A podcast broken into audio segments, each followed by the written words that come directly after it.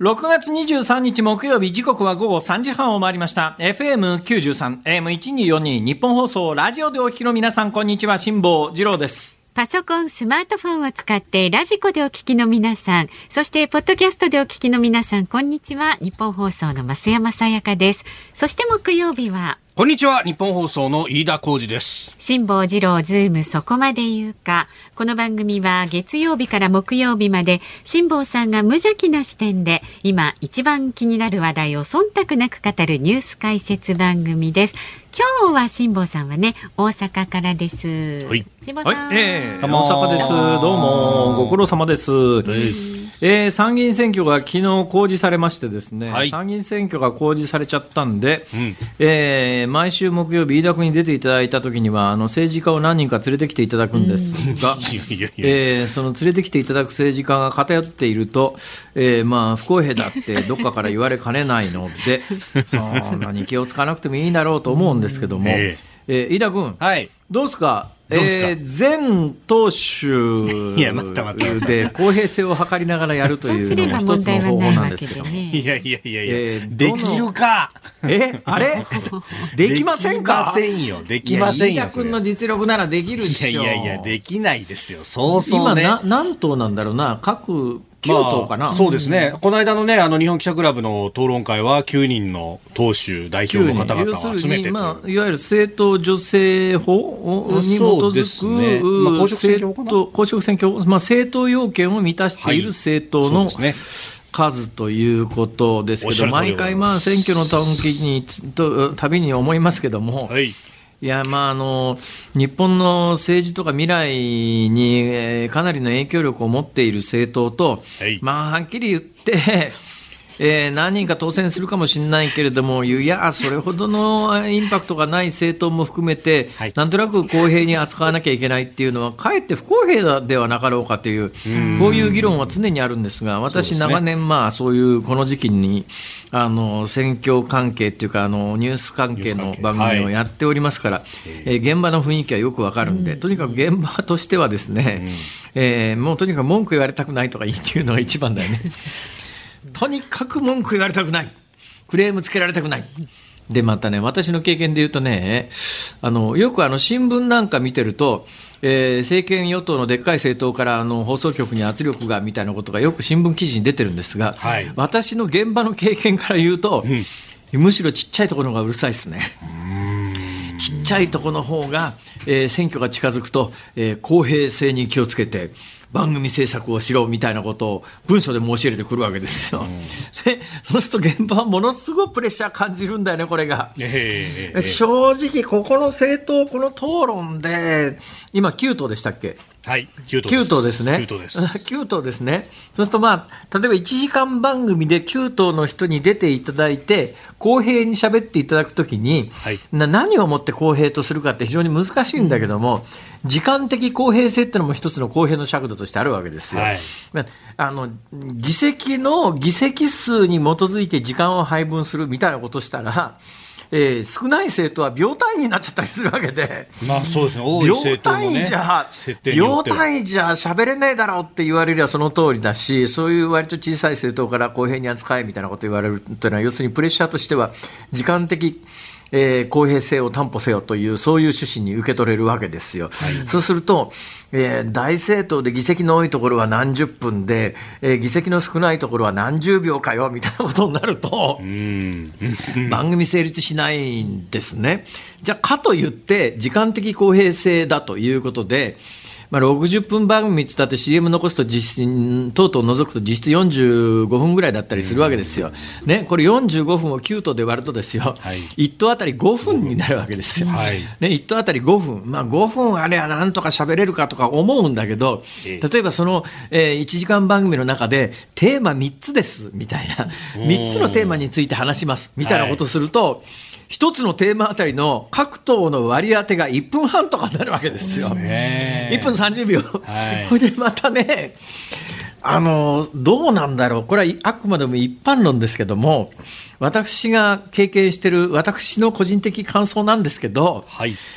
えー、あの1分半で喋ってくださいって言って1分半で守る人ってほとんどいないよね。まあそうですよね。これがあの選挙と関係ないところであの当たり障りのない話をしますと、えー、結婚式の司会みたいなことを最近私はもうやりませんよ 結婚式の司会もねもうずいぶん何十年もやってないなっていう感覚ですが、ええ、20代の頃って結構ね結婚式の司会とか行ったんですよ。で当時私のあの大先輩で3年先輩にあたる、えー、私にとっては、まあ、あの非常に憧れの目標の先輩だった人が当時いたんですけど、その方がですね、辛坊君、あのな、やっぱアナウンサーとして、えー、修行を積むためには、場数を踏むためには、できるだけ、まあ、結婚式の司会とかやっといた方がいいんじゃねえの？みたいな話になってですね、正直私、やりたくなかったんですが、その方がホテルの結婚式場と契約を結んでる人で、そこの仕事で自分が手一杯で余っちゃったやつを、私のところに持ってくることになですね、正直嫌だなと、これ会社にばれたらまずいんじゃね？みたいな、ね、そういう話ありますよね、飯田君。なんか飯田君、最近あの、学校で講演行ったんだって？いやいやいやいや、そうそうそう、あのあの講演なんかアナウンス室長知らなかったみたいだよ。そんなことないですよ。そうそうそう。あの、ただね、あの、確かに、一番最初話が来たのが半年ぐらい前で、なんか、あの、確かにね、だいぶ間が空いてたっていうのがね、えその間フォローアップしなかった僕が悪いっていうところなんですけど。そうですか。いや、というぐらいやっぱアナウンサー、いや、いや、あの、サラリーマンとしてはいろいろデリケートな問題があるわけです本当ですよ。ちょっとやめてくださいよ、ちょっと。もう 選挙の話題でドキドキしたと思ったら別の話題が降ってきたぞっていうね、全く気が抜けないじゃないか。局の、局の、まあ、サラリーマンとして入ってしばらくしてですね、先輩にそう言われたら、その先輩の話も無限に断れないんじゃないですか。まあ、確かにその通りですね。ね対、対会社的にも問題だけど、対、これ断ると対先輩しくじっちゃうし、わ、うん、かりました。で、またお金ももらえるし、いいかと思ってですね、ホテルの結婚式の司会みたいなことをやることになったわけですよ。はい、ホテルの結婚式の司会っていうのがですね、知り合いの結婚式なら、まあ、いろいろこう、あの、アドリブかましていろいろできますけれども、えー、ホテルの結婚式っていうのは、要するに、うん、あの、知らない人の結婚式の司会をするわけですよ。知らない人の結婚式の司会っていうのが大変でですね、えー、まず打ち合わせと称して、2、3時間まず話を聞かなきゃいけないんですね。それでまあ当日の進行があって、ホテルの結婚式ってやつは、今もそうなのかどうか知りませんけれども、うん、あの80年代バブルの頃なんか、ホテルなんか1日の間に4回転ぐらいで結婚式入れてるわけですよ。ね、そうすると、はい、絶対に押すなっていう、つまり、ね、次の結婚式に4階建てになってるから、その1回、そうなんですね、次、後ろの結婚式に食い込んじゃいけないから2時間半で必ずあげるとか言うわけですよ。ほいで場面転換で料理のセッティングにまあ1時間ぐらいかかるので、はい、1日4回結婚式回そうと思えば、結婚式、もともとの予定が2時間のやつが4時間なんて絶対ありえないんですよ。どんなことがあっても時間内に収めなきゃいけないんだけど、うんあのー、最初に主賓挨拶っていうのが2人ありますね、結婚式っていうのはね。そうですね。で主賓挨拶2つあってですね、はい、えー、それからまあ、あのー、ケーキ入刀とかあって、はい、とかありますよね。はい、で、司会者も、刑期入党以降の座がばらけた状況ならば、うん、話の長い人は途中で突っ込んでぶった切るとか、うん、インタビューに切り替えるとかって言って、いろんな時間調整の方法は、まあ、場数踏んでりゃそれなりにできるようになるんですが、どうにもならないのが、頭の主賓2つ、新郎側主賓、新婦側の主賓主賓ってやつは、途中で話切れないんですよ、これは。乾杯。まではね。乾杯まで切れないんですよ。だから任せちゃったら、もう司会のできることは全くないんですね。ほいで打ち合わせの時にああのもう最大5分ですからいやこれ危ねえなと思ったら3分ですからって言って自分の中で2分間こうクッションを手に入れて3分です3分ですって言ってまあ5分でえー、喋ってもまあ2分だからなんとかクッションで取り戻せるかとかいろいろこう真剣に悩むわけですよ。ある結婚式、はい、新郎側主賓、うん。5分で喋りますと本人も「あ俺慣れてるからさ大丈夫だ5分で」ってその親父が、うん。1時間喋ったんだよ。1時間 ?1 時間はもう瓦解しますね。そうそう。すべてがガラガラと崩れました。崩れました、ね、だけど、主賓挨拶って切れないんだよ、途中で。いや、もうちょ、ちょ、ちょ、ちょっとこの辺でって言えないんだよ。で、あの、ホテルの人が、私のところに何とかしろって言ってくんだけど、なんともできない。なんともなんないでしょ。で、ホテルの人に、あの、紙回してもらうわけですよね。メモ差し、もうちょっと時間ですから、そろそろやめてくださいみたいなことを、マイクで喋ったら角が立ちますから、小さなメメモ紙にして、ホテルの人に、喋ってる人にこう渡してもらうんだけど、見やしねえよ、そんなもん。それは確信犯ですね。すごいですね。飯田君。はい。なぜ俺は今日冒頭からこんな話をしなくちゃいけなくなったんだ？いや、そのぐらいあのね、1分半だっつっても1分半で収めるような各党の党首はいないっていうところに話が戻るわけですね。ねいや、だからね、こういう基礎知識を持った上で、はい、えー、各番組の選挙の、選挙期間中の各党討論番組みたいなものを見るとね、ねこれは面白いよ。これは司会者の腕も試されるしね、もうあの、舞台裏でスタッフがもう、ちょちょまうっていう表現が関西であるんですけど、関東でもありますか？ないです、ね、ちょちょまってるのがね、もう目に浮かぶからね、これ。だそういう楽しみ方がね、選挙期間中はあるんです。裏をね、ちょっと見てみると、ぜひ参考にしてください。さあ、参りましょう。はい。それでは株と為替からです。はい、えー、東京株式市場日経平均株価わずかながら反発です。昨日と比べ21円70銭高、2万6171円25銭で取引を終えております。割安感のある銘柄に買い注文が集まって上げ幅一時200円を超えましたが、アメリカ景気の後退懸念から下げに転じる場面もあって方向感を欠いた展開となりました。為替1ドル135円80銭付近での取引。昨日のこの時間と比べ50銭ほど円高となっております。さあ、ズームそこまで言うか、この後は昨日から今日にかけてのニュースを振り返るズームフラッシュ。4時台は辛坊さんがセレクトしたニュースにズームしていきます。番組ではラジオの前のあなたからのご意見をお待ちしております。メールは zoom zoom アットマーク一二四二ドットコム番組を聞いての感想はツイッターでもつぶやいてください。ハッシュタグ漢字で辛坊治郎、カタカナでズーム、ハッシュタグ辛坊治郎ズームでつぶやいてください。で、今日の5時26分頃ですね、ズームオンミュージックリクエストをお届けしますが、お題は？結婚式の司会をしていて、はい主賓が1時間喋り続けた時に聞きたい曲。結婚式の司会をしていて、まあ、自分が司会をしていたとしてね、うんはい、で主賓が1時間も喋っちゃった時に聞きたい曲。絶望とともに聞く曲って感じですね。ね。ちょっと震えますよね。リアルに似たような経験はあるだろうこの商売してると。いやむちゃくちゃ押してるのにですね、うん、主賓のお母さんかなんかが詩吟をやりたいって言い出した時には うえーと思いましたね。はい。あるあるです。あるあるです、はいえー、ぜひね曲を送ってください。ズームアットマーク一二四二ドットコム。その理由も書いて送ってください。お待ちしております。大阪梅田のニッポン放送関西支社と東京有楽町ニッポン放送をつないでお送りしています。ズームそこまで言うか。まずは昨日から今日にかけてのニュースを紹介するズームフラッシュです。沖縄県は今日6月23日77年前の沖縄戦で組織的な戦闘が終結した日とされる慰霊の日を迎えました。糸満市では戦没者追悼式が行われました。アフガニスタンで22日朝マグニチュード5.9の地震があり地元当局によりますとこれまでに少なくとも1000人の死者が出ています。FRB アメリカ連邦準備制度理事会のパウエル議長は昨日上院銀行委員会での証言でインフレ低下に向けしっかり取り組むと述べ利上げを継続する意向を表明しました。アメリカのインフレ率が高水準を記録する中金融引き締めを急ぎ物価の安定回復を目指します。昨日公示された参議院選挙の立候補者の数は545人で前回から175人増えました。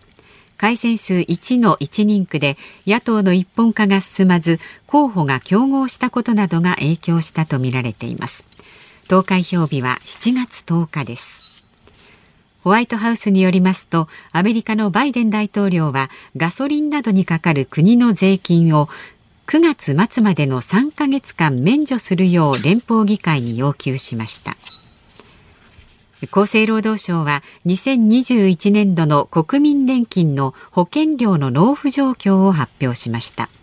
新型コロナの影響で保険料納付の全額免除や猶予を受けた人は前の年度と比べて3万人増えて612万人と基礎年金制度が導入された1986年度以降で最多を更新しました。また一方納付率は2.4ポイントプラスの73.9%と10年連続で上昇しました。太平洋のクロマグロについて水産庁が漁業者に求めている漁獲報告を電子化し資源管理を強化する検討に入りました。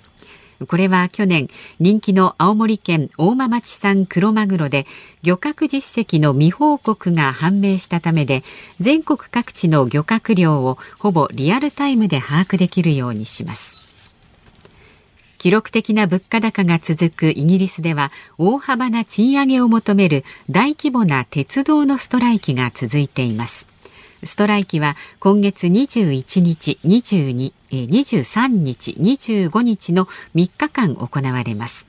初日のストライキでは通勤客など数百万人に影響が出ました。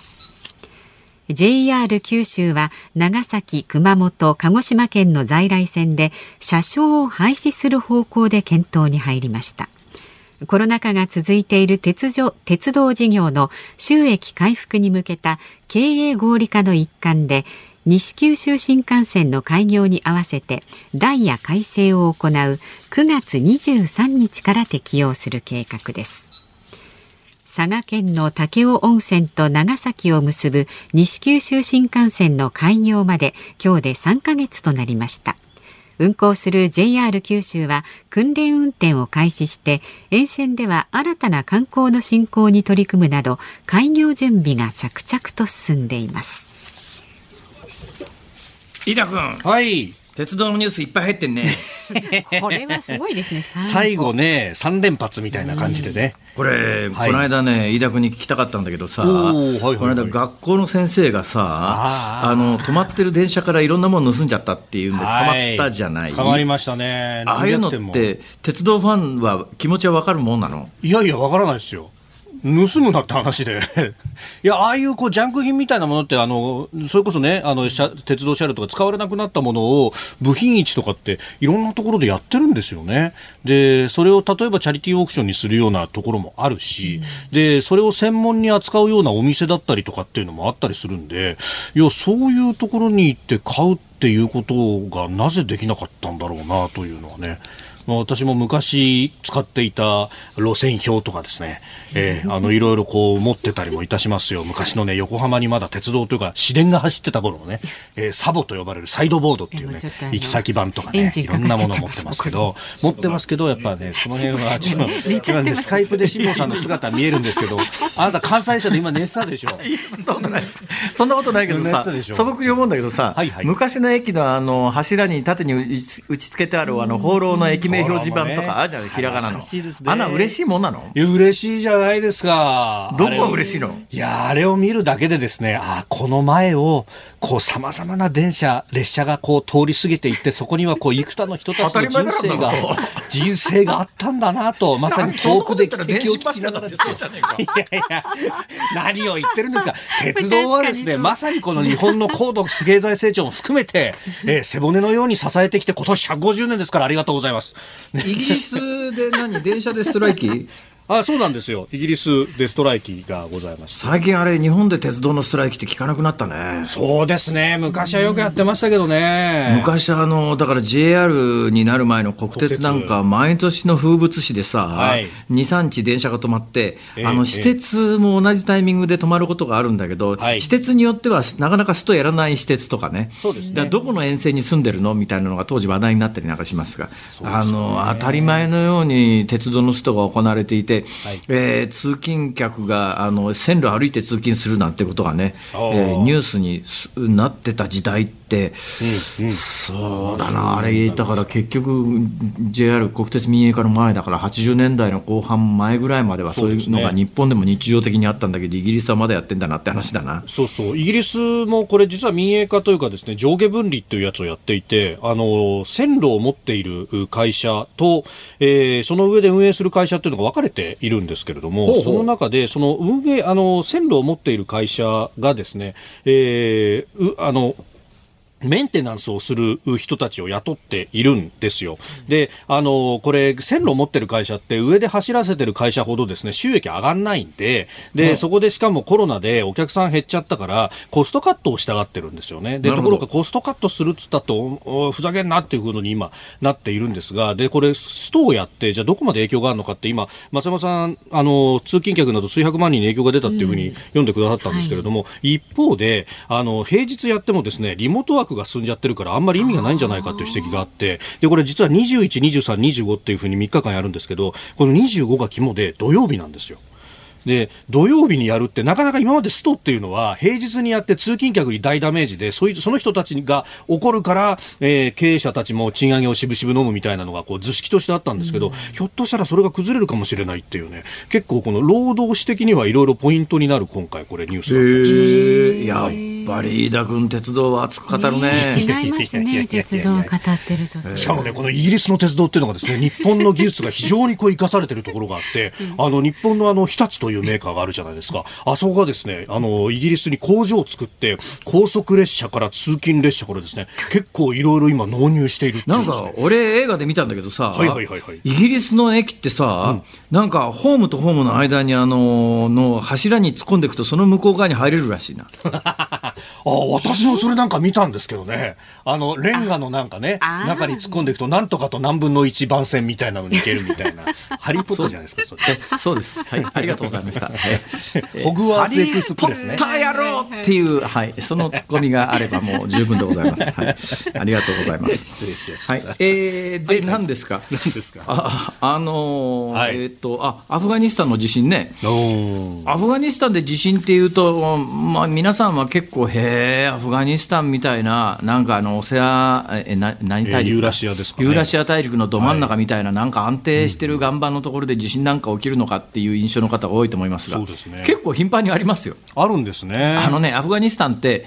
えーまあ、ソ連侵攻してむちゃくちゃになってですね、うん、えー、その後もタリバン、アルカイーダが慎重あの勢力を伸ばして、まあ、タリバンが勢力を伸ばしてアルカイーダというあの過激派が、えー、かくまわれてそこのウサバ・ビンラディンというのが、えー、指導して9.11のテロをやったんじゃないのということで、はい、えー、2001年の秋にアメリカが侵攻しましたよね、アメリカとまあ多国籍軍、まあ、厳密に言うとあの当時、アフガニスタンの国連議席はアフガニスタンの北部同盟っていう勢力が持ってましたから、うん、北部同盟と、まあ、タリバンが戦う、まあ、あの後ろでアメリカと多国籍軍があの応援するという、まあ、そういう図式だったんですが、まあ、これがあ2001年に起きたアフガン戦争ですよね、でこの2001年のアフガン戦争は2か月ぐらいで、あっという間にタリバン政権が陥落したんですよ、で翌2002年の春に私、アフガニスタンに入ったんですね、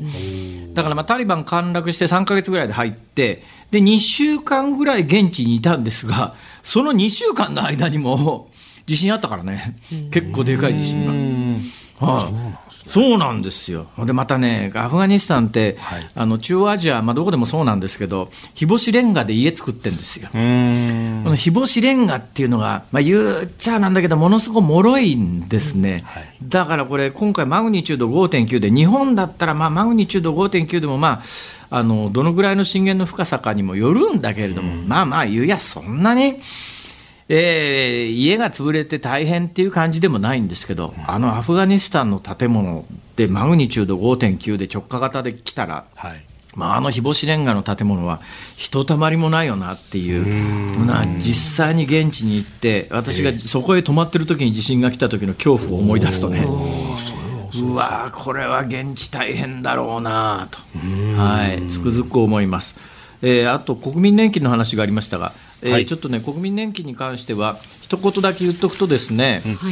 えー、これあの納付率が73.9%と上昇してるんですけど、はい、背景にあるのは、うんあの保険料納付の免除率免除の制度が拡充してきてですねいろんな人が免除の申請出してるわけですよ。その結果、うんあその人たちは納付してることに統計上なってるということがありますから。この手の統計ってね、はい、数字そのまま信じられないよねっていうそういう話です。なるほど。ズームフラッシュでした。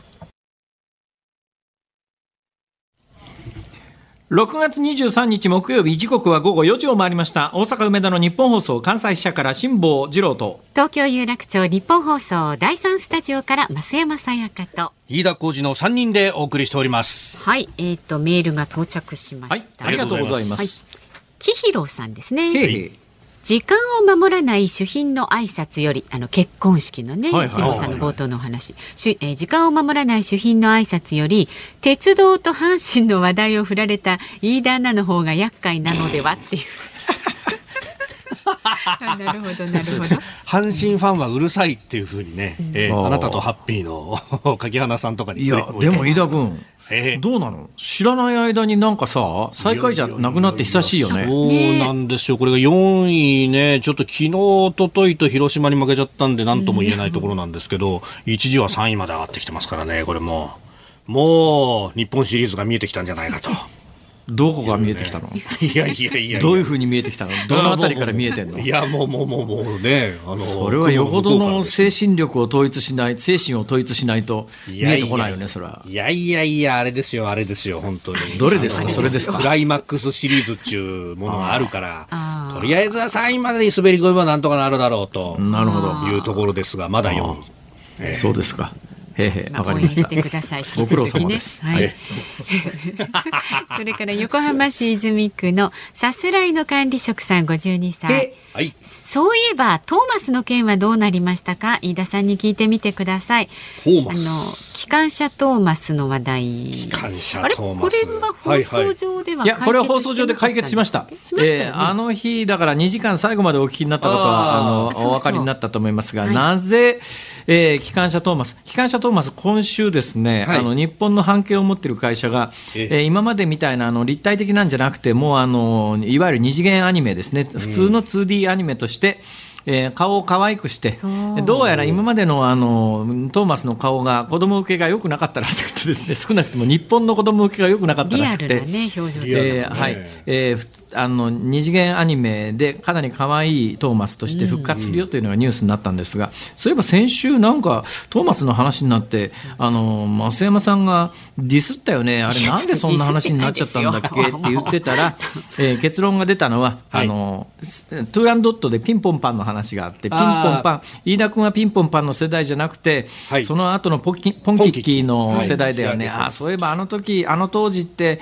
機関車トーマスとか結構流行ったよね。みたいなことで機関車トーマスが出てきたという。そうそうそう。はい、あの時はあの鉄道模型でやってる人形劇だったんですけど、最近はあの 3D アニメになってですね。しかも当時はフジテレビだったんですけど、今 NHK でやってるんですよ。変わったんですよね。あれ、あの頃のイギリスの作品ってサンダーバードもそうだけど、そういうなんか立体的なものが流行ってた時代があったんだね、きっとね。多分そうなんですよね。そういえばあのトッポ事情とかって、まあ、ちょっと毛色は違うけれどもあったよね。そうですねトッポ事情。トッポ事情、うんトッポ事情知ってる人がどのくらいいるかっていう話があります。トッポ事情知らない大体そもそもトッポ事情って何すか？あれはネズミ？っすかネズミネズミですかねあれ。トッポ事情。ネズミっぽく見えるけどネズミなのかな？どうなんだろうトッポ事情の正体は何か？またこういうまたで基本的にお聞きの皆さんに丸投げをする。そうそうあのそうなんだよ。ある程度のさ下調べしてから飯田君喋ろうよ。いやまたまたまたまた。もうバリバリ思いつきで喋ってるじゃない。そういう二時間じゃないですか。会話があっち行ったりこっち行ったりねしてますんでねなかなかそれ難しいですよ計画的にはね。ありがとうございます。まあそんなことそれが面白さなんですよ。そうですよ辛坊さん。機関車トーマス問題はあのありがとうございます。もうすでに解決をしております。解決いたしました。まだまだラジオの前のあなたからのねご意見お待ちしております。本当どんなことでもいいんですよ。トーマス別に詳しく掘るんだったら僕は受け立ちますから。マン島のね間にあるっていうのが一応モデルになってるんです。マントってなんですか？マントってほらマント TT レースってあるじゃないですか。あのバイクとかの耐久マントヒヒの親戚？ヒヒじゃないですよ。イギリスと確かウェールズのもうちょっとあのアイルランドの間ぐらいのところだったウェールズのもっとアイルランドの間ウェールズとアイルランドの間にははい、海があるぞ。海っていうのが。でそこに満島って島が浮かんでるんですけど、その満島とね、確か本土の間に蘇道島っていう架空の島があるぞっていうのが。島ってそうなんですか？位置まで決まってるんですか？位置まで、ね、確か決まってるはずなんですよ、あれ。満島がモデルになってるというふうにもされてこれ後で雑談した方がいいんじゃないですか、ね、放送終わってから。はい、すみません、失礼しました。えー、ご意見まだまだお待ちしております。いや、機関車トーマスに、そんなに思い入れある日本人がいるとは思わなかったそうです、ね、そうですか。そうですか。私の付近でもこんなに強く思ってる方は。そういえばこの間ね、あのリスナーさんからお手紙いただいたっていうかメールいただいてですね、はい、その方がなあの投げてらっしゃいまして、あのうちの子供の進路相談に行ったらうちの子供が、うん、あの、うん、進路相談で将来どうするかって先生に聞かれて、はい、えー、プロ野球の選手か、なれなければ蘇道島の車掌って言った。マジですか。っていう方がねいらっしゃいました。親が嘆いてるという。飯田君の親も嘆いてたんだろうね。いやいやね飯田君は優秀ですよ。はい。メールお待ちしております。メールはズームアットマーク一二四二ドットコム。ツイッターハッシュタグ漢字で辛坊治郎カタカナでズームハッシュタグ辛坊治郎ズームでつぶやいてください。今日のズームオンミュージックリクエストはお題が結婚式の司会をしていてまあしたとねあの仮定して主賓が1時間喋っちゃった時に聞きたい曲お待ちしております。さあ、この後は気になるニュースにズームします。辛坊さんが独自の視点でニュースを解説するズームオン。この時間解説するニュースはこちらです。兵庫県尼崎市で46万人分の住民データが入った USB メモリーを紛失。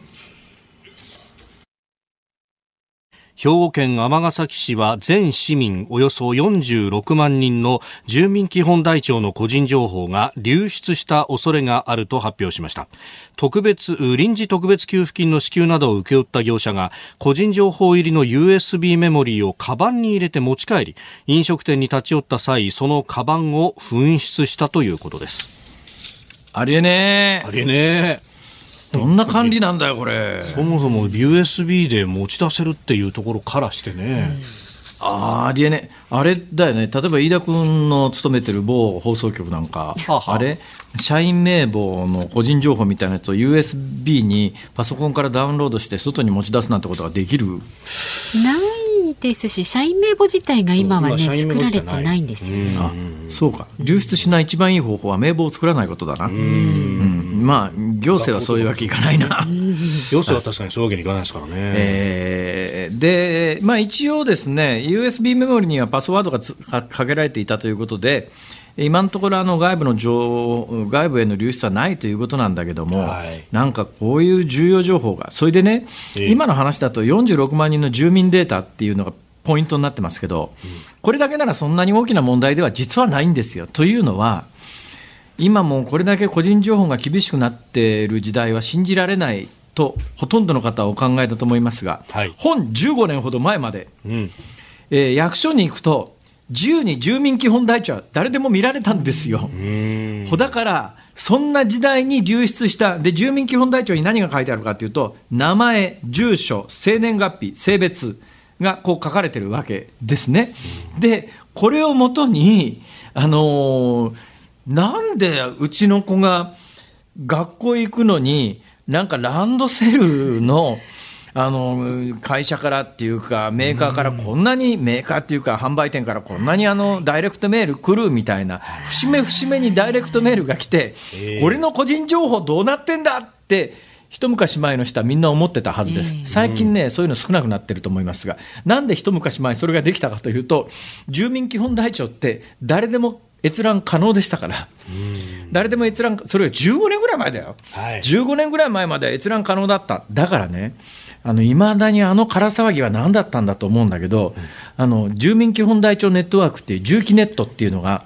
2000年代の初頭に大問題になっても連日マスコミが大騒ぎして、一部の自治体の首長が、うちは住民基本ネットワークには参加しませんみたいなことを宣言して、一部の左派系のメディアにむっちゃ褒められたりとか、えー、その当時、あの、知事だった人で、えー、いや、この住民基本台帳ネットワークはこんなに簡単にパソコンでアクセスができて流出できて危険だみたいなパフォーマンスやらかした知事がいたりとかっていう、相当な騒ぎになりましたよね。はい今から考えれば、私は当時から言ってたんですが、私から当時から全くこれに関してのスタンスは変わってないんですけど、あのね、皆さん大騒ぎしてますけど、住民基本台帳ネットワーク上に存在するデータっていうやつは、えー、その時代は誰でも、いつでも役所に行けば自由に見られるものだから、仮に、まあ流出しないけども、仮に流出したところで、そんなに大きな影響や被害が出るもんじゃありませんよ。ところが、まあ当時の、あの当時重機ネットに反対した人とかさ、はい、メディアとかさ、大騒ぎした人たちは、はい。うんいや、はっきり言って、今の、あのー、えー、マイナンバーなんかの方がはるかに危険性、流出した時の危険性は大きいよ、それは。だって今度、健康保険証まで義務あの紐付けるということになると、はい、病歴にまでアクセスできる可能性まで出てきてるわけで、むっちゃ機微な個人情報が含まれるんで、マイナンバーの危険性からいや、重機ネットなんて本当に子供の遊びみたいな話だったんだけど、マイナンバーの時には誰も反対せず、重機ネットの時にはあんだけの大騒ぎするって、飯田君、うん、どうなってんだ、この国はよ。どうなってるんだ。ね国民総背番号制だみたいな、ありましたよね。はいまあ、うん、えー、ということでね、46万人分の住民データが、それが住民基本台帳のデータだけならば、はい、いや、まあ、15年前までは公開情報だったようなもんだから、まあ、言ってでもそれは何してんだはともかくとして、そんなに影響ない話なんですが、今回そういうわけにはいかないんですよ。はい、今回 USB メモリに何が入ってたかというと、尼崎市全住民の住民基本台帳データ46万517件、これに関しては今申し上げた通り、今から15年前までは公開情報だった話だから、はい、まあ、言うや、まあ、今これだけプライバシーが厳しくなってる事情だから状況だから、それは私が尼崎に住んでりゃ気持ち悪いなとか、ふざけんなよとか思うんだけど、まあ、言うやそれ、その程度のもんですが、問題はここから先です。はい住民税に関する情報36万573件、生活保護や児童手当受給世帯の銀行口座情報7万6026件、非課税世帯と臨時特別給付金の対象世帯情報8万2716件、これ USB の中全部入ってたと。このデータはあまりに厳しすぎるよね、うん、で住民税いくら払ってるかとかさ、はい、生活保護を受けてるかとかさ、児童手当いくらもらってるかとかさ、銀行口座の情報まで含めて、全部その USB に入れてたって、その USB がそんなに簡単に持ち出せる、はい、いや、これが尼崎に尼崎市に特別なことなのか。どこの自治体でもあることなのか、一体自治体における個人情報管理がどうなってんだっていうね、なんかあの最初、冒頭前半は、はい、まあ、流出した46万件の住民基本台帳の情報なんて、ついこの間まで公開情報だったっていうのと、ええ。えー、あの矛盾してるかもしれないけれども、矛盾してるように聞こえる人がいるかもしれないけど、そういう問題じゃないからね、今回流出したと、まあ、まあ実際、まあ、今のところパスワードかかってて、えー、誰かがそれを見たという状況ではないらしいけど、USB メモリのパスワードなんか突破できる人は突破できるからね、これ。そうですね。うんまあ、あのぶっちゃけそういうものが、これがもう一つ、ぞっとしたのはさ、はい、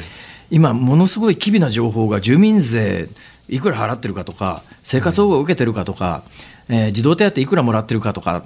その銀行口座がどうなのかっていうものすごく機微な情報を流出していないにしても、これ今回酔っ払ってカバンごと置き忘れた人っていうのは、はいえー、尼崎市の役人、まあ、職員ではなくて、尼崎市が委託している民間企業の一従業員なんです。そうですね。その委託先の民間企業の一従業員が、今回、カバンの中に USB メモリーごと忘れて、えー、なくしちゃったんで大問題になってるけれども、うん、そんな機微な情報を大量に1人が扱えるシステム、おかしくねえか、そもそもが。なんかむっちゃ恐ろしいことになってんだ、この国はと。不安になりますね。いや、そうなんですよね。これ本当セキュリティシステムいないじゃないかみたいな話で、あの、その話に出たマイナンバーカードだって、あれの中にデータが入ってるわけじゃなくて、あれを持って、あれとパスワードなりを組み合わせると、クラウド上にあるデータの一部を引き出せるよっていう、ある意味こう、キーとして使うっていう。で、そこで、こう、流出しないようにっていうのをこう担保してるわけなんですが、こんなことやられたら、そんなもん全部ぶち壊しですからね。あの重機ネットの時に反対しと反対した人はさ、本質的に反対しなきゃいけない時には黙っててさ、なんかマスコミが火つけて大騒ぎになってる時だけ尻馬に乗ってさ、はい、なんかあの騒ぐっていう、あの時に大騒ぎした知事とか、今回立候補してなきゃ名前とか言うんだけど、立候補してる関係ない？今回立候補してるという話はない？まあ定かではない時はやめておく。さすがアナウンス室長。あえてそこで前にですよ、そうだよね。ここで具体名を言うと、なんか面倒くさいこと言ってきそうな気がするよな、飯田君。ちょっと俺は最後に僕の名前言うのやめてもらって。飯田君が言ってくれる。ちょっとやめてくださいよ。なんで危ない橋渡らそうとしてるんですか？ええ、工事期間中です。そうですね。えー、こう何？地下鉄？いやいやその工事でもないですよ。電車はどっから入ったんやろ飯田工事でもないよね。いや違いますよ。えー、こうそう森田工事と告示はどこが違うかというね。ああはいはい。基本的な解説をこんなところでやらなくてもいいけど一応気になってる人がもしかすると一人二人はいらっしゃるかもしれませんから。はい。えー、あの選挙のこれから選挙やるよっていうのには公示と告示と2種類ありまして。はい。えー、衆議院選選挙と、それから参議院選挙のこのあの大きい選挙ですね、補欠選挙なんかは公示って言わないんですけども、ね、この大きい国政選挙2つに関しては、公示という言葉が使われますが、なぜ公示かというと、これは天皇の国事行為で、はい、天皇の名のもとに、これから選挙やるぞっていうから、公示という言葉が使われて、うん、それ以外の、えー、市町村レベルの選挙であるとか、まあ、国政選挙でもあの補欠選挙なんかに関して言うと、告示というね、はい、えー、言葉が使われて、告示と公示はこう違うよということで、飯田浩二とは何の関係もないと。そりゃそうですよ。はい。はい。ということでございます。さあ、次行ってみよう。行ってみましょう。こちら解説いたします。どうぞ。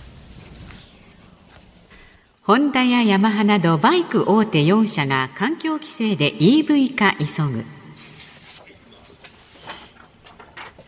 ホンダとヤマハ発動機、スズキ、川崎重工業のバイク大手4社は、国内の販売車数を2022年末までに1割程度削減します。これは排気ガスの規制が今年11月から既存の車種にも適用されるためです。ホンダは2040年代半ばに全車種を電動車などに転換し、ヤマハ発動機も2050年には新車の90%を電動車にします。井田君、はい、どうなん？鉄道オタクの人ってバイクとか車とかって興味ないの？どうなんだろう。乗り物全体に興味のある人とかいますよね。もういますよね。いますね。でも一般論で言うとてっちゃんが、はい、あのスーパーカーのエンブレム盗んだりとか聞いたことないよね。いやいやいやいや まあ、中には両方好きな人もいるかもしれないですけど、あんまりそこで、ね、うん、両方って人は聞かないですね。うん俺なんかどっちかっていうとね、鉄道かバイクか車かと言われりゃね、バイク、車の方なんだよ。うん、というのは、鉄道ってさ、はい、線路敷いてあるところしか行けないじゃん。ああ、その通りですね。ね、線路敷いてあるところしか行けないってさ、なんかとても不自由な感じがするのとさ、はい、行けるところの限界があまりにも決まりすぎてるのがね、俺の性格に合わないんだな。ああ、まあ、船でね、太平洋横断する方ですからね。ね逆に線路が引いてあれば、どこまででも行けますけどね。いや、線路敷かなきゃいけないだろう。まあね、線路が敷いてあればですよ。線路が敷いてあればね。そうね、えー、そういうこと言い合う時間ですか、ここ。全問答みたいになってる。えー、しかもこれ大阪と東京つないでるっていうね。いやこれがね、本当にね、まあ、これの影響もあるのかもしれませんが、今とにかくね、バイクのマーケット、はいえー、全世界的にどんどんその、えー、少なくなりつつあるんだよね、つまあの内燃機関、ガソリンエンジンを使うバイクは、はい。えー、ほだもんで、まあ、各社もそんなに自動車メーカー、まあ、バイク専業っていうところも、えー、日本ではバイク専業はないか、ないやな。大体あのーまあまあ、他のことをやってたりなんかするわけで、そうするとまあそんなに儲からないし、今後も未来もないし、内燃機関のバイクは、えー、本気でそんなに開発するつもりもないしということで、えー、開発費もかかるし、なんで開発費がかかるかというと、排ガス規制がまあ年々全世界的に厳しくなってますから、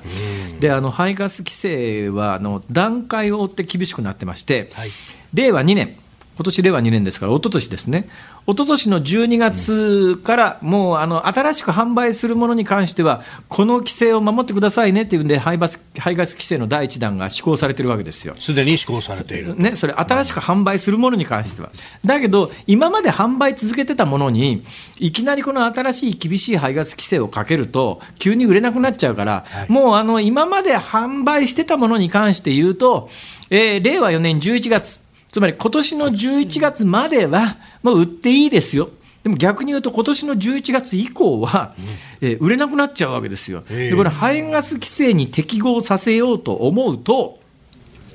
あの触媒で、これあの、非常に貴重な金属を使うんで、この非常に貴重な金属というのが全世界的に確保が難しくなってる上に、はい、まあ、割とね、中国製なんかが多いんですよね、この希少金属っていうのは。で入手も困難だし、値段も高いし、はい、でで、エンジン新しくしないと、今の古いエンジンのまんまで排ガス規制クリアできないよねっていうことになると、エンジンの設計し直さなきゃいけないんだけど、このエンジンの設計っていうやつが時間もかかるし、金もかかると。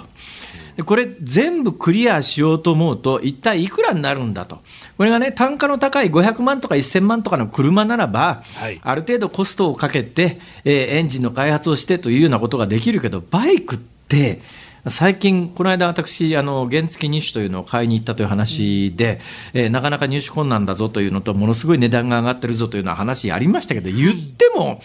日本で原付買って1000万とかしないわけですよ。ね、ここが仮によ、仮に、えー、原排ガス規制をクリアするための機器に1万円かかると。仮によ、1万円かかるとしますね。10万円で売られてるものの1万円だと10分の1で価格に対する与える影響って極めてでかいわけです。これが500万で売られてるもんなら、1万円だったら全体に与える印象とか影響ってそんなに大きくないんですが、だからエンジンが小さい安いものほど排ガス規制クリアしようと思うと、とんでもない、まあ、あの値段の印象になってしまうということがあって、で、今年の4月、今年の11月以降は、すでに売られているバイクでも排ガス規制クリアしなきゃ売れませんよということに、まあ、時期が2年遅らされてるけれども、それでもそうなるとなると、これ、既存のやつでそれに適合させるのがかなり困難なんで、もうちょっと販売やめちゃおうっていうんで、販売続々やめてる。で、次にもう一つ大きなハードルが来るのが、令和7年11月、3年後の11月。これが何のくはか何のハードルかというと、はい今回の排ガス規制の最終段階なんですよ。この最終段階って何かっていうと、今の今年の11月っていうのは、原付 50cc 以下の原付を除いた規制なんですね。50cc 以下の原付はさっき言ったように、単価が安いので、排ガス規制クリアしようと思うと、むっちゃ値段的にもハードルが高くなるわけですよ。これはさっきの構造で分かりますよね。だから原付の 50cc 以下のものに関しては、もう令和7年11月までは勘弁してあげるからねって話なんだけど、原付の排ガス規制も、えー3年後の11月に一気に厳しくなるんで、えー、そうすると何が起きるかというと、現行の原付車の相当数が販売できなくなる可能性があると。で、じゃあ、あの、ホンダとかヤマハとかどういう方向性考えてるかというと、一つの方向性は、もう車種を絞って、車種を絞ってもあの多種変えいろんな、ね、エンジンの種類であるとか車種を、まあ、バラエティー揃えてそれぞれみんなクリアしていくのは無理だからもうピンポイントでこの車種だけクリアさせますっていう方向性ともう一つも排ガス規制に関して言うと完全にクリアできるように全部電動化してしまうっていうこのどっちかの方向性しかないと。で世界的な潮流からすると、はい。まあそんなに台数売れるもんじゃないし、まあ、マニアさんが乗ってくれるのは嬉しいけれども、そのマニアさんのためにものすごい金をかけて開発するのも現実的じゃないよね、と、蓄電池の技術もどんどん上がってきてるから、もう内燃機関ガソリンエンジンの、うん、時代じゃないので、もう一気に全部電動化してしまおうかということで、おそらくね、この電動化への転換っていうのが四輪車よりもバイクの方が早いと思う。バイクの世界で一気にこの原付が今の排ガス規制がかかる令和7年11月、これが大きなターニングポイントで、日本中のえー、バイクというやつがまあ、これを塩にですね一斉に電動化していくだからあの四輪車のガソリンエンジンはまだ当分残ると思うんだけどバイクはもうあと数年で街から内燃機関がなくなるかもしれないねこれ。だから私は買いに行ったんですよ。ところが買いに行ったのにさ、ホンダスーパーカブの分際で1年半待ちとか言われるんだ、飯田君。どうなってんだ、これ。いやそういう時代なんですね。以上です。はい。ズームオンでした。ニッポン放送辛坊治郎ズームそこまで言うかをポッドキャスト YouTube でお聞きのあなたいつもどうもありがとうございます日本放送の増山さやかですお聞きの内容は配信用に編集したものです辛坊治郎ズームそこまで言うかはラジオ局日本放送で月曜日から木曜日午後3時半から毎日生放送でお送りしています。番組はラジオの FM93 AM1242 に加えてラジコでもお聞きいただけます。ラジオラジコではポッドキャスト YouTube 版にはないコンテンツが盛りだくさん。アトムさん吉田由紀ちゃんの中継企画さらに辛坊さんが「夕刊富士」の気になる記事を解説するコーナーそして辛坊さんが聞きたい曲をお送りする「ズームオンミュージックリクエストなどラジオラジコでしか聞けないあんなことやこんなことがいっぱいです。ポッドキャスト YouTube を聞いた後はぜひラジオラジコで辛坊治郎ズームそこまで言うかをお楽しみください。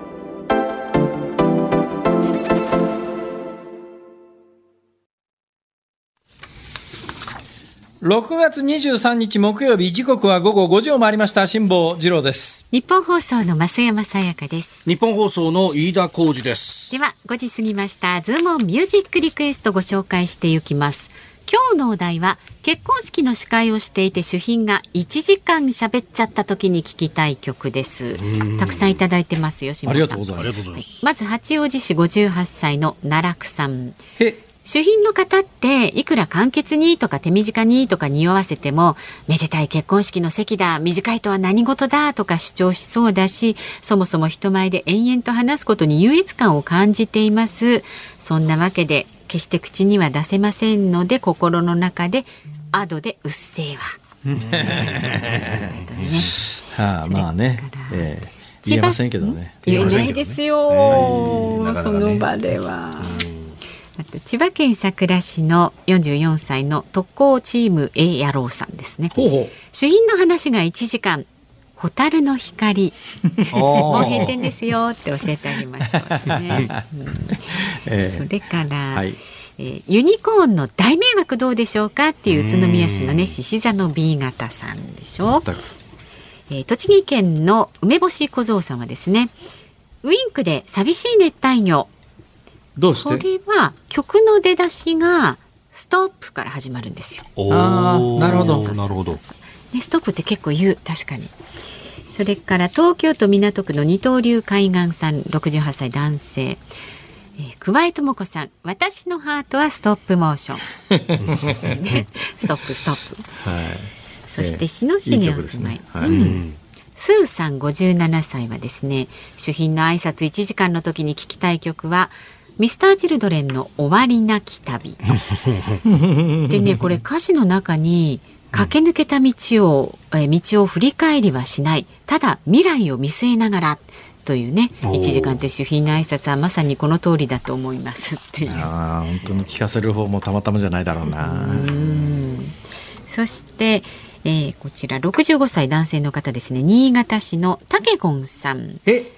えー、私が恋のキューピット役を務めた結婚式友人代表でスピーチをしましたがこの辺でと係の人から耳元でささやかれました。どうやら長すぎたね二人のことを知ってもらいたいと熱く語ったけれどスピーチの経験が足りなくて申し訳なかった、ね、いやいやいやいやいやそうなんです悪意はないんですよ、うん。はい、ついついっていう方もね気持ちこもっちゃって、えー、であの辺見まりさんの経験をリクエストというね逆の立場の方でね。なるほど、うん、それから長野県のもぎまるさんはですね安室奈美恵さんの「キャンニューセレブレイトこれは結婚式のね、はい、定番曲ですが、ね。はい、この曲をだんだん大きく流してプレッシャーを与える。なるほど。なるほど、うん、世田谷区のパンプキンパイさんはですねチェリッシュテントウムシのサンバ。こ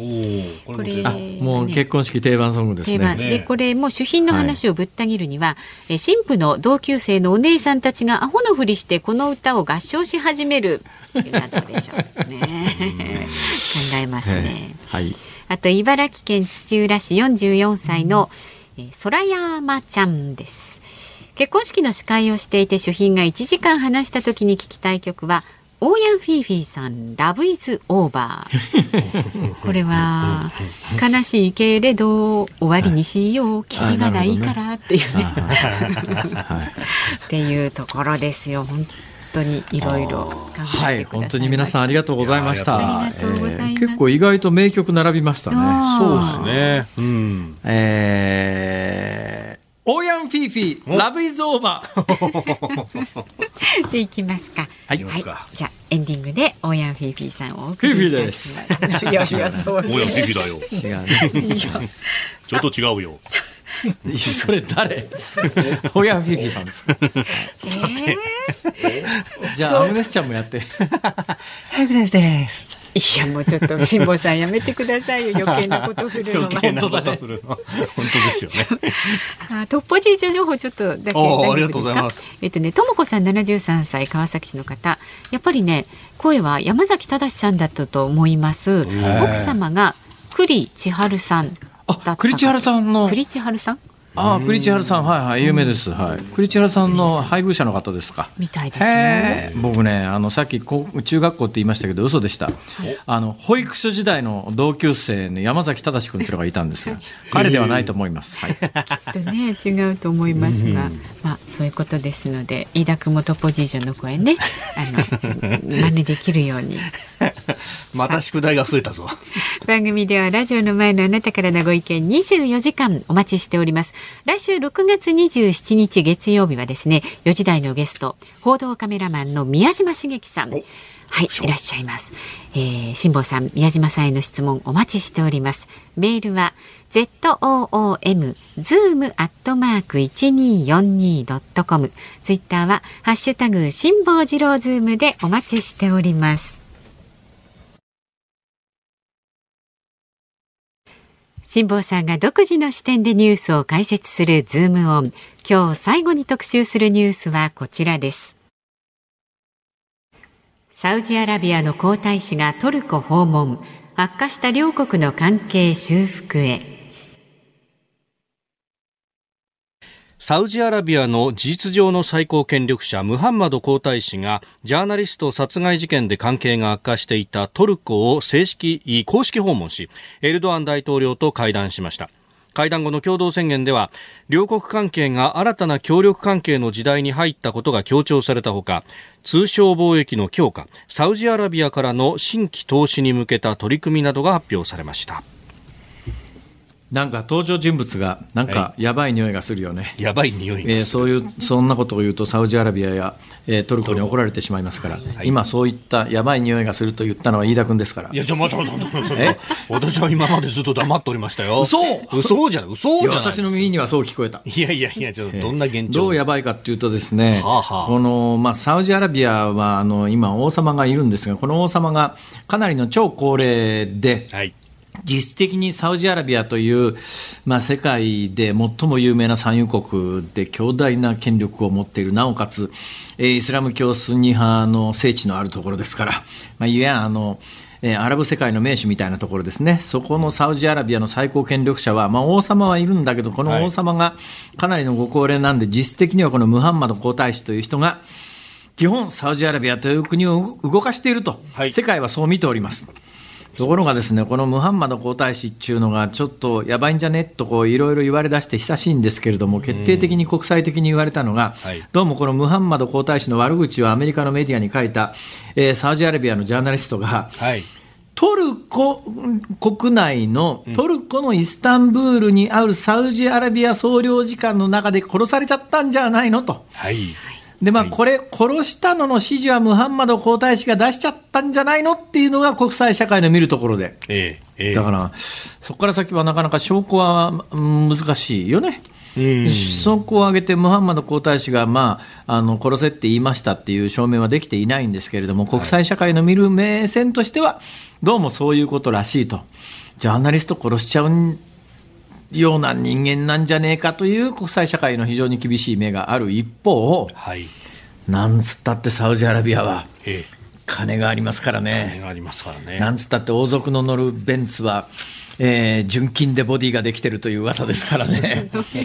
はい。まあ、なんつうたってサウジアラビア傘下のあの投資ファンドってやつが動かしてるお金は日本の国家予算に近いですからね。100兆円弱ぐらいはあるはずですから。そうなると、はい。えー、トルコのエルドアン大統領中央さんもちょっとやばいですね、うん、えー、最近あの、ね、スウェーデンとか、えー、はい、フィンランドが NATO に入りたいって言ったら、あの、うん、嫌がらせして邪魔か邪魔してるという、そういう一方的な見方をするのは飯田君。いやいや、私だから今、じっと黙っておりましたからね。いや、飯田君がそう言ってるのが聞こえたんだいや、本当に。ちょっと、ちょっとやばいのは、やっぱりちょっと独裁者っぽいよねっていう、うん、無茶しすぎてんじゃないの、反体制派の弾圧も含めて、かなりあのひどいことしてるよね、クルド人とか少数民族とかあのっていうような見方をするところが多くて、ですね、はいえーまあ、どっちもやばい感じの人なんですが、うん、そのエルドアン大統領は国内の自分のポジションもちょっとやばいところがあって、ですね、えー、絶対権力を敷きながら、独裁体制を敷いてると言われてるんだけれども、うん、最近、あの通貨が暴落して、ですよ。はい、物価が上がって超インフレでえらいことになってると。うん、でこのうんどのぐらいトルコのリラが下がってるかがよく分かるのは、はい、最近どうですかね、結構ショッピングセンターで、関西あたりなんか特に目立つんですけれども、うん、トルコの絨毯とか、トルコのガラス製品とか、トルコの商品を扱う店がむっちゃ増えたんですよ、この数年で。気がついてませんか？トルコガラスのランプとかですね。はいはいはいはい、はい。これなんでかっちゅうと、えーあのトルコのリラが暴落してるんで、今、円安で円も暴落してますから、まあ、外から見りゃ似たようなところがあるんですけども、トルコのリラの暴落の度合いがものすごくて、ですね、えー、弱くなった円でも、いろいろなものが買えるわけですよ、はい、そうするとトルコから物を買ってくるとむっちゃ安いんですね、うん、私もね数年前にトルコ行ってグランドバザールっていう大きなバザールが街の中心部にあるんですが、はい、ここで物を買ってあまりの安さに驚いたことがあるんですが、それなんで安いかというと、トルコリラが暴落してるんで、トルコが外から輸入してくるものの値段はとんでもないことになってますが、もともとのトルコガラスであるとか、トルコ絨毯だとかっていう、トルコの国内で作られているようなものの値段がむっちゃ安いんですよ。はい。ほだもんで日本国内にそのトルコから物を買ってきてですよ、えー、えー、今トルコのランプとか絨毯とかかなり専門的に扱う店がこの数年で日本国内でむっちゃ増えたのがそういういきさつなんですが、ただまあトルコに住んでる人から見りゃ自国通貨が暴落するわ、物価がどんどん上がるわで、それはまあ当然政権批判に向かうよね。はい、で、トルコとしては、じゃあなんとか立て直したいなと思ったときに、うん、この日本の国家予算近いはい、えー、投資ファンドを持っているサウジアラビアのお金を引っ張ってきて経済立て直そうと当然思うわけですよ。水面下では、はい、あのジャーナリストを殺されたトルコとしては主権侵害ですよね、自国の国内で殺人事件を、えー、堂々とやらかすってトルコのまあ言や主権侵害なんで当時トルコむっちゃ怒ったんですが、はい、えー、ここへ来て背に腹変えられないっていうかですねいつまでもトルコと反目していても、えー、いやいや、サウジアラビアと反目していても、トルコのエルデアンエルドアン政権としてはあんまり得しないので、うん、ここのあたりで和解をして、まあ、4年前、5年前に起きた殺人事件に関しては、なんとなく水を水に流すような形で、えー、手握ってですね、手握ってっていうか、肩組んでっていうか、はい、2人ともいい体してますからね、でっかいんですよ、これ、エルドアンも ムハンマド皇太子も。えー、2人並ぶと迫力ありますよ。共にこわもてですからね。片や国際的には殺人者と言われてる人ですから、本当は分かりませんけれどね、片や国内でやっぱりあの強権弾圧で有名なエルドアンですから、この2人が並んで握手をして、それぞれの思惑としては、ムハンマド皇太子としては、やっぱり国際的なそういう見方を少しでも払拭したいと、えー、トルコ、あの問題で全世界的から白い目で見られてるわけだから、えー、トルコと和解したということは、はい、あの事件を、まあ、ある意味なかったことにするという意味では非常に重要な、はい。えムハンマド皇太子の側の思惑もあるし、ね、ムハンマド皇太子のもう、まあ、持ってくる金になんとかすがりたいエルドアン大統領もあって、はい、両者の思惑が合致して、うん、あのツーショットが、テレビで流れているこの2人のツーショットが生まれたわけですが、はいえー、来月君、はい、きな臭いね。きな臭いですよ。そこに来月、アメリカのバイデン大統領が訪問して、油をもうちょっと出してくれ物価が大変なんだってことを言おうとしてるんで。この5時台のコーナーでやばいことは全部飯田君が言いました。何を言ってるんですか？ズームオンでした。ズームミュージックリクエストをお送りしているのは、茨城県土浦市空山ちゃん、足立区の楽太郎さん、お二人からのリクエストですね。オーヤンフィーフィー、 Love Is Over。えー、オーヤンフィーフィーというと、はい。あの、海原千里さん、うん、えー、現上沼恵美子さんのものまねしか思い浮かばないという。ああ、なるほど。あの山田邦子さんのものまねとかいろいろね。えー、ツイッター上では盛り上がっておりました。あ山田邦子さんのものまねか。はい。いろんな人が真似、あの当時真似しやすかったという。フィフィです。フィフィだよ。いやいや、ちょっと、イダ君、それ違うじゃないか。イダ君、オーヤンフィーフィーやるには声が低すぎるだろう。だからさっきのさ、アグネスちゃんも全然似てないんだよな、これが。アグネスです。アグネスです。はい、もうやめときましょう。これ以上、ね、これ以上、この方向性で発展していくと、むっちゃ似てる飯田君のものまねが出てくるけれども、これに関して言うと、若干放送に耐えないところもあります、ダメです。え、ダメですか？ダメ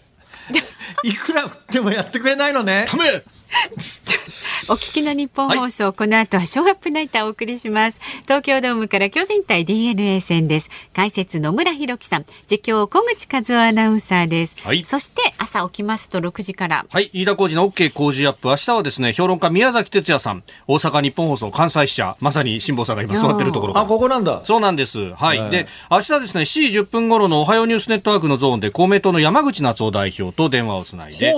はい。まあ、各党のね、代表だとか幹部の皆さん、えー、順繰りに登場していただこうという企画をやっております。えー、ということは、もうちょっと小さい生徒の方も全部いらっしゃるということは、旧生徒今あの必、必死にね、スタッフがオファーをしているところです。おお電話でもいいから来てください。面白いな、飯田君。はい。頑張ってぜひお伝えください。